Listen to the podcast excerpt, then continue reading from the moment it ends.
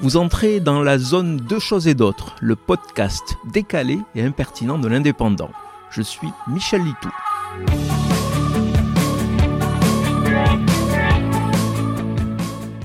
Beaucoup d'entre vous rêvent d'avoir un super pouvoir, et si ça se trouve, vous êtes nombreux à en avoir un. Mais vous restez discret, car il y a pouvoir et pouvoir.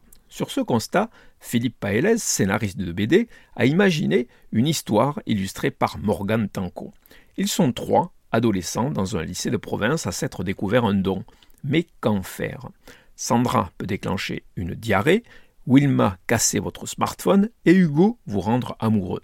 Contrairement au titre de la série, ils ne vont pas devenir des super vilains. Au contraire, ils vont déployer des trésors d'imagination pour transformer leur pouvoir en arme contre la bêtise. Cela donne des scènes assez croquignolesques qui feront sourire, voire rire à gorge déployée, comme cette prof de physique prise d'un besoin pressant en plein cours, un CPE qui craque pour son adjoint, un vigile découvrant l'amour auprès de son berger allemand. Et comme les auteurs sont généreux, il y a également un jeune qui parle aux crustacés et un autre qui peut se téléporter, mais ce dernier don a un bug, je ne vous en dis pas plus.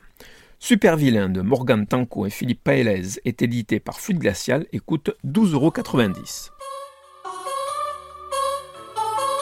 Vous venez d'écouter Deux choses et d'autres. Je suis Michel Litou. Si ce podcast vous a plu, retrouvez ma chronique tous les jours dans l'Indépendant. À demain!